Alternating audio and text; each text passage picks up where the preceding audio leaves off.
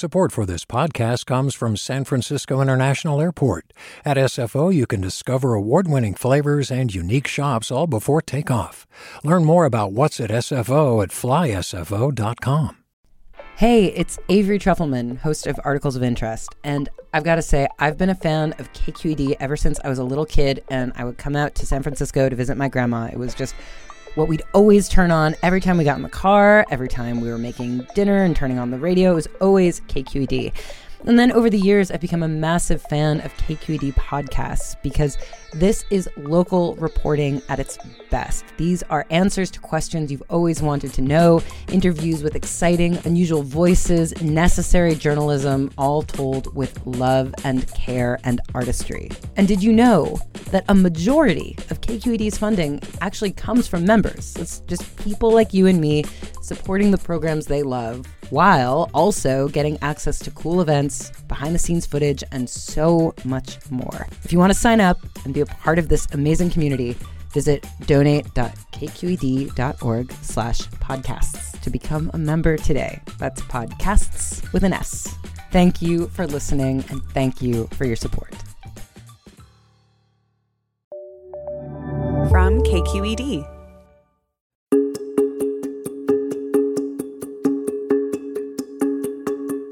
I'm Sasha Khokha. It's the California Report magazine.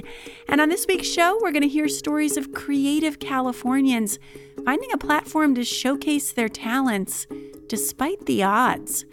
From a duo of violinists who hit the road during the pandemic in a makeshift VW tour bus. You know, you cannot just stop life. It's like, I still need to create, otherwise I cannot live, you know?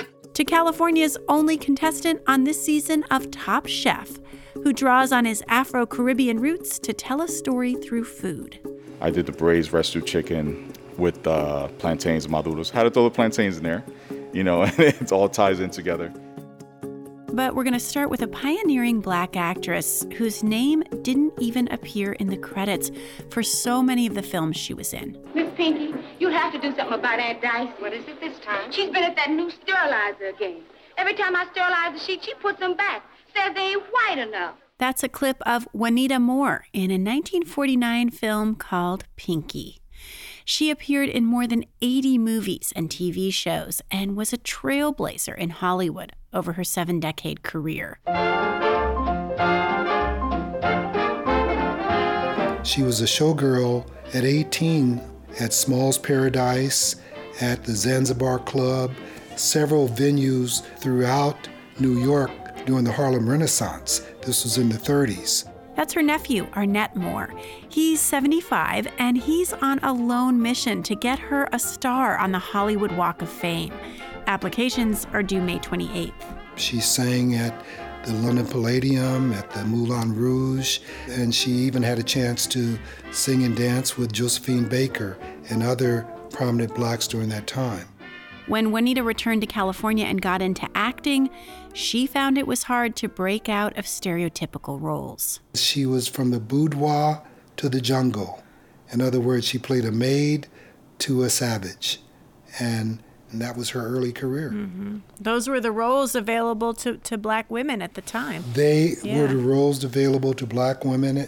And one thing she wouldn't do is play the mammified role or the buffoon role. She would not do those. It wasn't until 1959, when she starred in Imitation of Life, that her true talents were finally recognized. I just want to look at you. That's why I came. Are you happy here, honey? Are you finding what you really want? I'm somebody else. I'm white. White. Juanita plays Annie, a mom whose light-skinned daughter, Sarah Jane, rejects her Black identity and tries to pass as white. And if by accident we should ever pass on the street, please don't recognize me. I won't, Sarah Jane. I promise. I settle all that in my mind. I remember that it was a very emotional picture, and it still remains so. I once was asked by a friend of mine, "Did you cry during the Imitation of Life?" I said, "No." I didn't want him to think I cried. But yes, I cry even today, and I cried then. Sarah Jane, oh, my baby. baby. My beautiful, beautiful baby. I love you so much. Nothing you ever do can stop that. In 1995, Juanita talked about that role in an interview with Turner Classic Movies. She remembered what the film's producer, Ross Hunter, told her when she got the part nearly 40 years earlier. Juanita, he said, I've put my neck out for you. He said, if you're no good, the picture's not going to be any good. And it just scared me to death, you know, to say that. That's a lot of pressure. And she says that. Really, that was her coming out, too. She had been in movies prior to that, playing small parts and some uncredited parts. But this was her opportunity to bust out at 44 years old. Ladies and gentlemen, I've been asked to give the award for the best performance by an actress in a supporting role, or to put it more succinctly, the best picture stealer. Juanita got an Academy Award nomination. The nominees are Hermione Badley for Room at the Top, Susan Kona for Imitation of Life, Juanita Moore for Imitation of Life.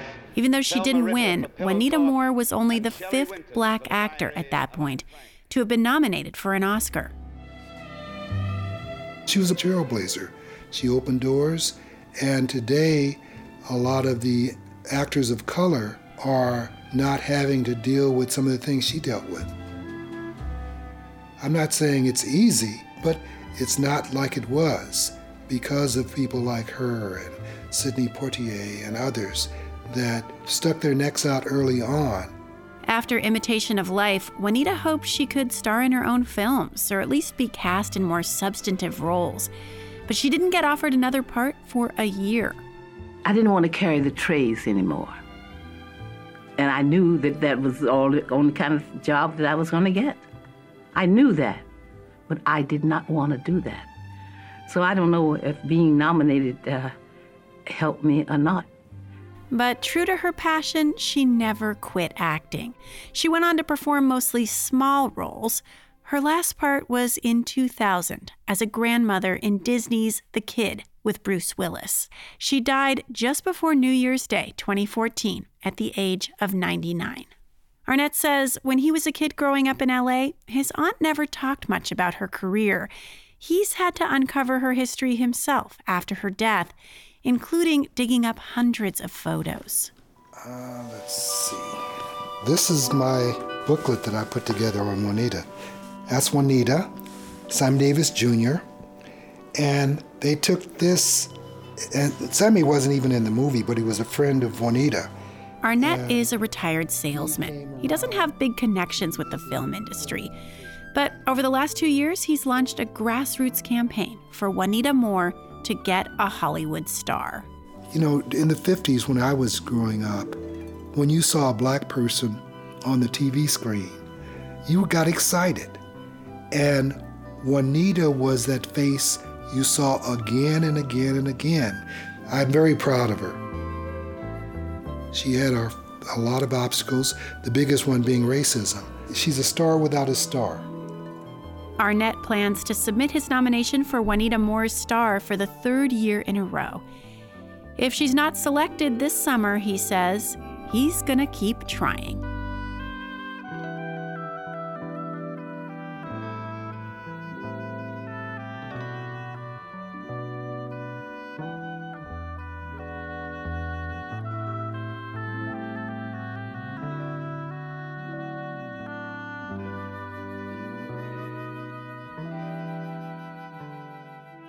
Now, imagine a little red 1971 Volkswagen bus pulling up to your driveway. Two violinists pop out. They've been on the road for hours and they're exhausted and need a shower and a place to park overnight. They ask if they can play for you. Reporter Paulina Cherizova brings us the story of Music Caravan, two LA violinists, Etienne Gara and his partner Yuen Kim, who've hit the road during the pandemic. They've been driving through politically divided states and bringing music to farmers, winemakers, and anybody else who wants to listen along the way, including turkeys.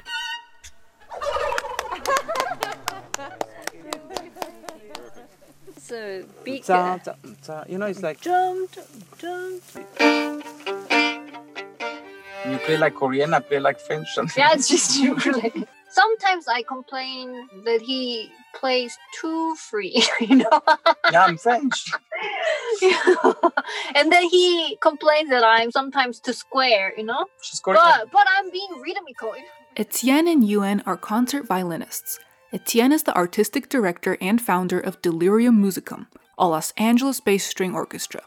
He is also the newly named artist in residence at the Saraya, a state-of-the-art venue in LA. While Yuen is an international competition winner with over 6 million views on YouTube. Their mission is simple, to bring joy and human bonding through music. And in a time when our states are more divided than ever, they believe music can bring us a little closer. It's more that music is gonna save the world. We all have the same dreams, we all have the same worries, we all have the same, you know, everything in life. No matter what political, social, religious background you have. And it's about, you know, breaking that wall that we have and bond together and create stories. Music Caravan emerged as a project of Delirium Musicum. But becoming traveling musicians on the road was far from what the two violinists had envisioned back in March of 2020. Delirium Musicum was in full swing. They were getting ready for tours, preparing for a recording session with a major record label, and they were just about to play a concert in Wallace Annenberg Center for the Performing Arts. Then the pandemic hit, and everything stopped. Concerts, sporting events, and festivals here in the Southland and across the country are being canceled or postponed. Sad news tonight, the LA Philharmonic has canceled its concerts for the rest of the year. The decision follows the Hollywood Bowl, the Ford, and Walt Disney Concert Hall, which are all going dark due to the pandemic. And then, you know, it was like, okay, we need to do something because, you know, you cannot just stop life. It's like, you know, I still need to create, otherwise I cannot live, you know. From this isolation and necessity to create, an idea was born. What if they could still continue performing, but outdoors and socially distanced? And then we started the courtyard concerts. They began playing in the courtyard of their apartment building in East Hollywood every Sunday.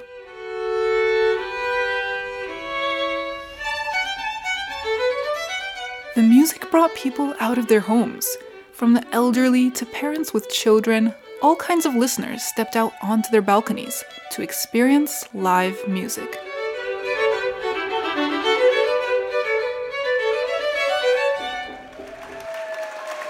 Thank you, and stay safe, everyone. Then they thought, what if this could be something more? What if they could bring music to people all over America, not just Los Angeles?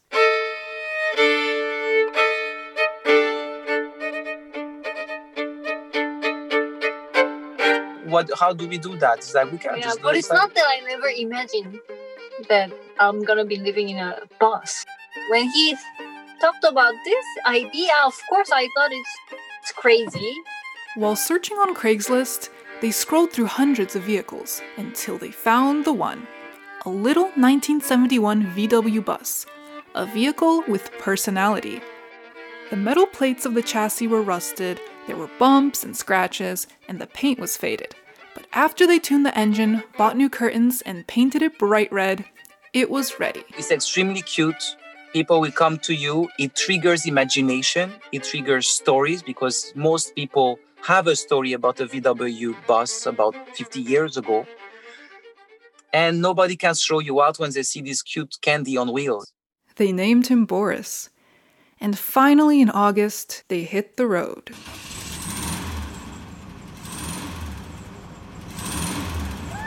It was the start of their own great American road trip. Two violinists from foreign countries, traveling across the states from one place to the next, trying to bring people together. I never thought about it as me being French or not from here. I always felt it that I'm coming to people. They don't know my background, I don't know their background, but I see them just as people. Meeting people along the way has given them a sense of place in America. Where do I belong? You know, am I French? Am I Hungarian? Am I American? Am I European? Where do I really come from? Where do I go? It became like normal to be the foreigner, to be on the road. for Yuen. Being on the road helped her cope with grief, like so many others in 2020. Her dad passed away last year, just as they started their trip. Because of my what happened to my father and stuff, the beginning was very hard, but it was more helpful for me to travel and meet new people and then this crazy time on the road. There's a kind of freedom in not knowing where the road will take them next. From cinematic landscapes, across deserts, through forests. And the forest, redwood forest, and these huge trees, and you go up and down. And the morning you have the sun coming up. Like, oh my God, this is like so beautiful and stunning. And at the same time, I'm so small, you know? Compared to this earth, I'm nothing. I really like that feeling. The bus is really, really tiny. Almost ready. Okay. There's a small sink. There's a water tank. And we have a small ice box. The food system here. Store our food. People gave us meat from their farm. It's like we butchered an old rooster that we made coq au vin with it, which is, you know, rooster that you cook for very long in wine. It's a French dish. Bon appétit. Bon appétit. It's like, you know, Michelin star restaurant just in a bus.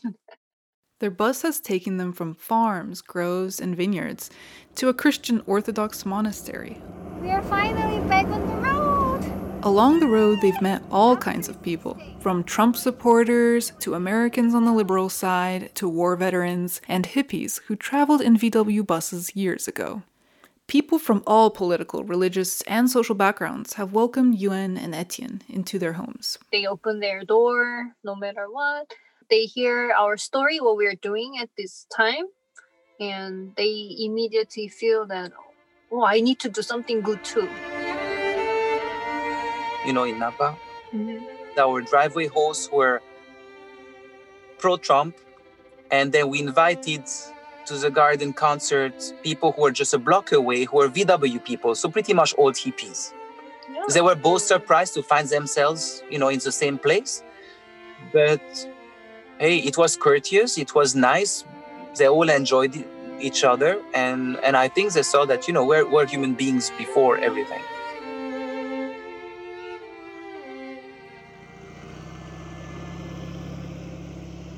From Oceanside, California, they drove north through Ventura County, heading towards the farms outside of Ojai, 80 miles north of LA.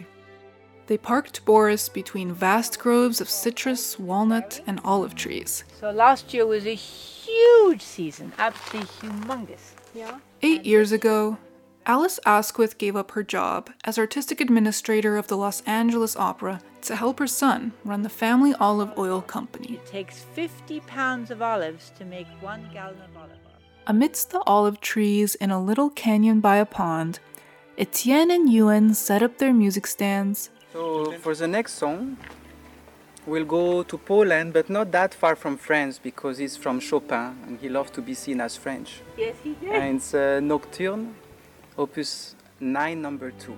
And played for a little audience of 5.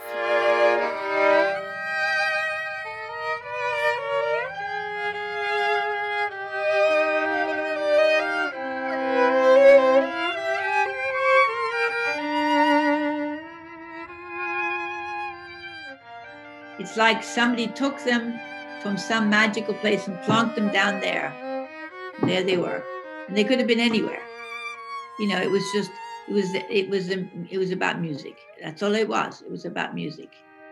And of course, down at the Grove, they could hear them. So everybody stopped and listened, you know, and they all said it was like time stopped. I felt free out there, flying. Really enjoyed your music very much. Thank you so much. Oh, love this. Yeah. Very, very good.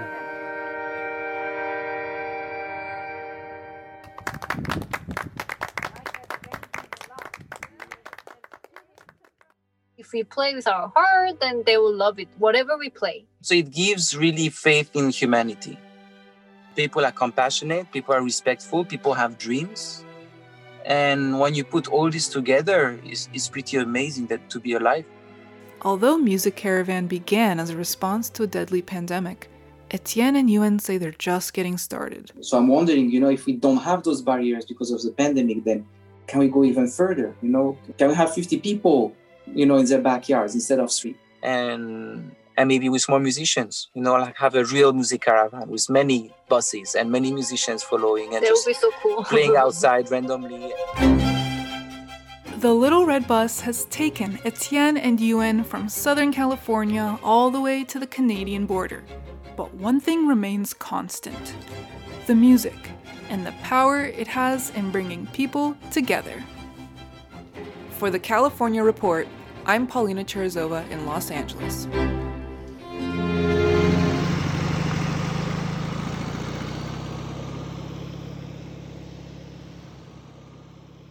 Pandemic confession. My kids and I have been watching a lot more TV, including lately Top Chef. Mostly to cheer on the one California contestant.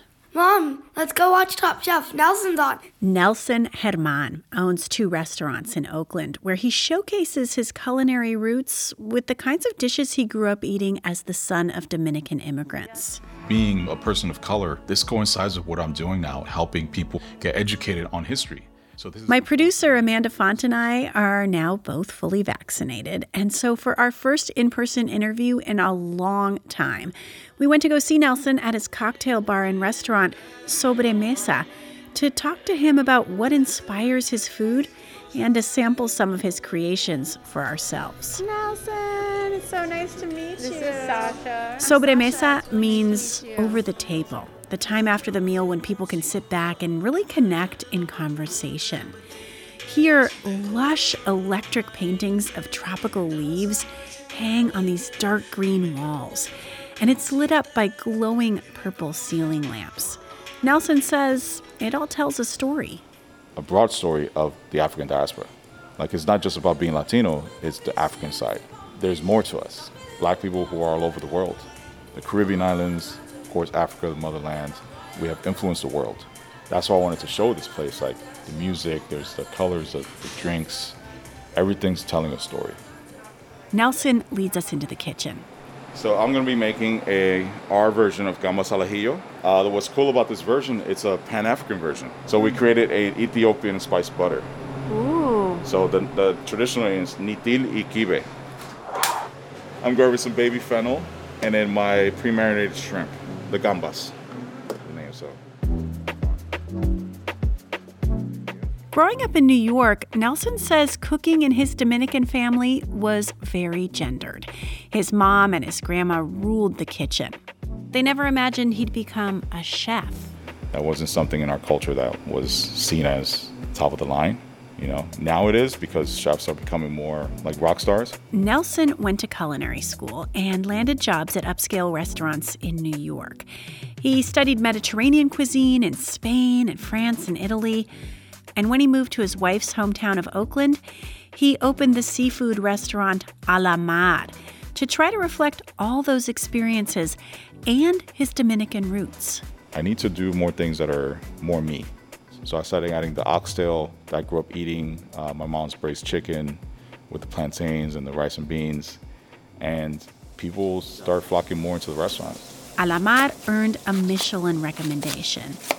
I am going to add a little bit of pickled onions and fennel to this. So I'm searing the shrimp now for about a minute. And seafood is at the heart of a lot of his favorite dishes at the new restaurant, Sobremesa. So cooking the fennel with the shrimp for about 20 seconds. Then I'm going to deglaze with this beautiful mezcal to bring out the sugars that were getting stuck on the pan. It's getting hot in here, right? A tower of flame rises from the pan of sizzling shrimp. Nelson seems a lot more relaxed in his own kitchen than he did on Top Chef. You have just 30 minutes on the clock for this challenge. So knock on wood, because your time starts now. The minute you see the big Top Chef sign for the first time walking to the kitchen, it's like you're a line cook all over again. I always kept thinking about why I'm here, like why I do what I do now. Is not just for awards and accolades, it's for representing a movement. This season of Top Chef includes a number of Black and Latinx chefs and judges. And some episodes pay tribute to Pan-African and indigenous cuisine. Welcome to our homeland. Today we're going to be talking about our autni tokota, our sacred foods, our first foods, and how important they are to our tribe and our culture.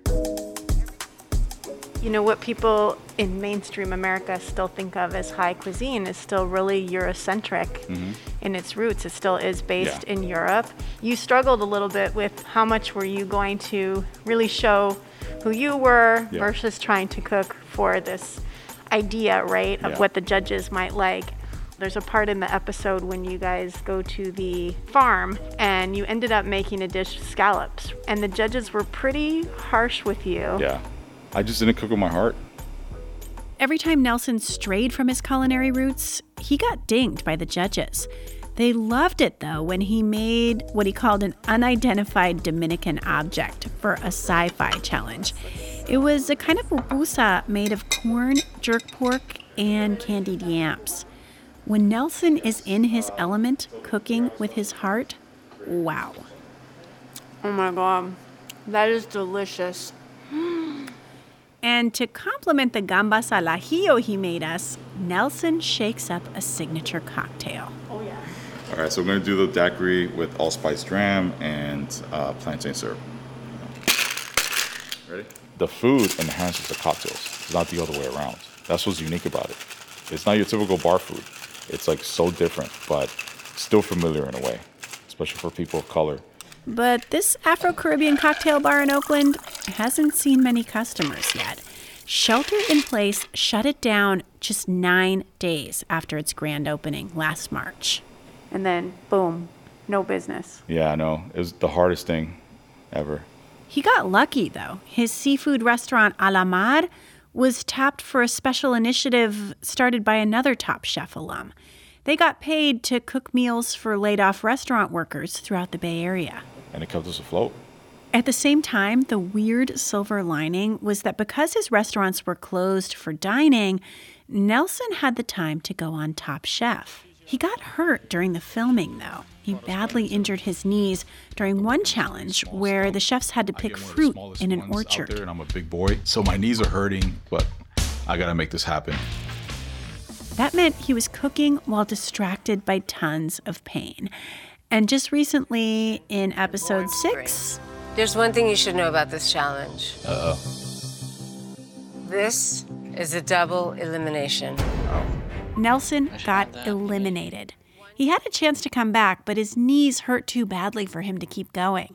My kid is devastated. He's been going around muttering, I can't believe Nelson got kicked off the show. I know I have one other question that I'm supposed to ask you on behalf of my 8-year-old. His name is Joaquin.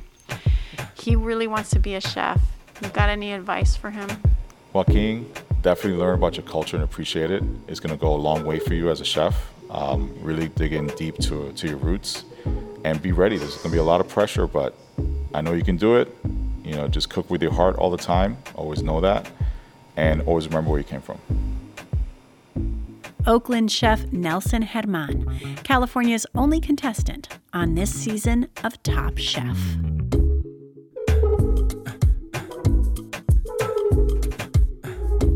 And that's the California Report magazine for this week. We're a production of KQED Public Radio in San Francisco.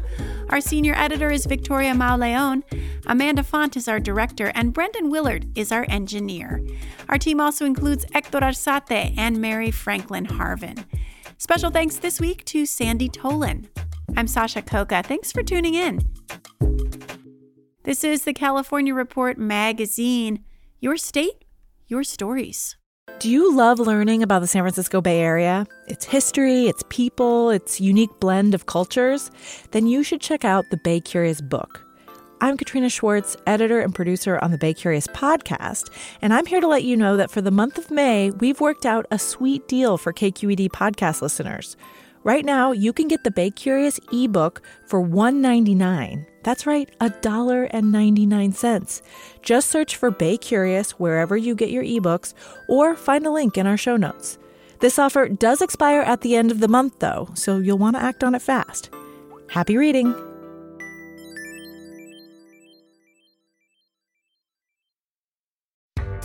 Hi there, I'm Randad Fattah from Throughline.